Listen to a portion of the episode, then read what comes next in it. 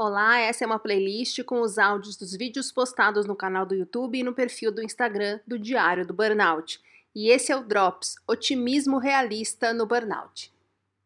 Gente, outro dia eu estava vendo um vídeo e eu me toquei que a gente que tem burnout tem uma ideia muito errada do que é otimismo. E esse entendimento errado do que é otimismo faz a gente ir para um pessimismo num nível depressivo. Olha só, o que, que a gente entende como otimismo?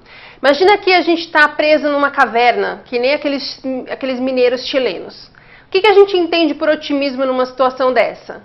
Eu acreditar que eu vou ser resgatado dali logo e tudo vai acabar bem. Então, tudo bem se eu estiver me sentindo mal hoje, porque eu vou ser resgatado logo. E aí vão ver o que eu tenho, ou provavelmente eu estou me sentindo mal, talvez porque né, tá abafado aqui. Então, tudo bem se hoje eu não tiver comido muito, porque eu vou ser resgatada logo, gente. Eu só preciso esperar e acreditar. Só que daí passa 10 dias e você continua lá com fome e passando mal. E aí o que acontece? Você vai para o extremo oposto. Eu não vou sair daqui, eu vou ter que me conformar que a minha morte vai ser aqui nessa caverna de inanição com essas pessoas.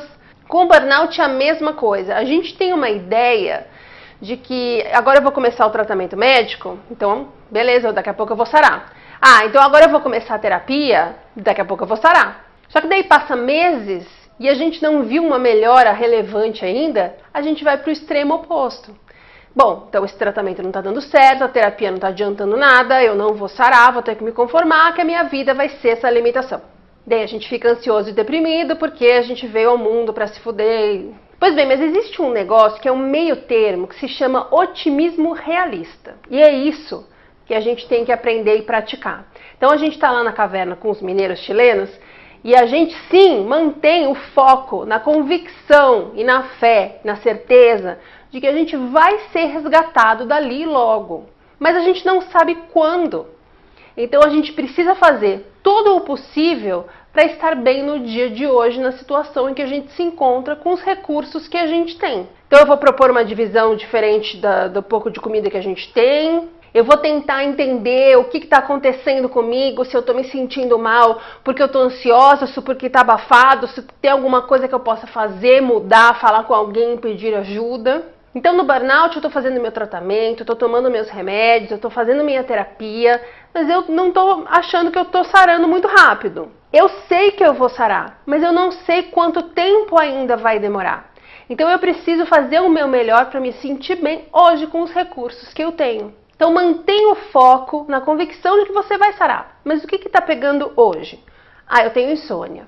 Tá, então vamos pensar o que pode estar causando essa insônia. Vamos conversar com o médico, vamos conversar com o terapeuta, vamos entender se é ansiedade, se é cortisol invertido, se é um outro fator.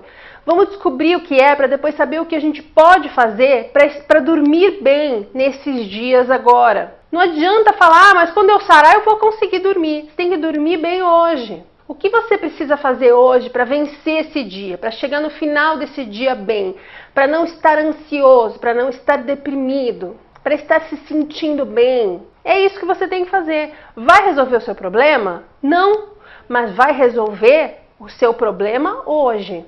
E resolver o seu problema hoje todo dia é absolutamente fundamental para você resolver o seu problema, que é o burnout. Se a gente falar, ah, agora vai, ah, não foi, agora vai, ah, não foi, a gente fica gerando estresse para o corpo continuamente. E gerar estresse para o corpo continuamente é o que deixou você doente. Portanto, você vai estar colaborando com a doença e não com a recuperação. Ao passo que se você começa a focar no que você pode fazer hoje para viver bem hoje e acordar melhor amanhã e terminar o dia de amanhã melhor e acordar bem depois de amanhã, você para de gerar tanto estresse para o corpo e aí você está colaborando com a sua recuperação e não com a doença. Hum? Otimismo realista. Todo domingo tem vídeo novo, no meio da semana tem os drops e aos poucos eu vou colocando todos aqui para quem prefere fingir que isso é um podcast.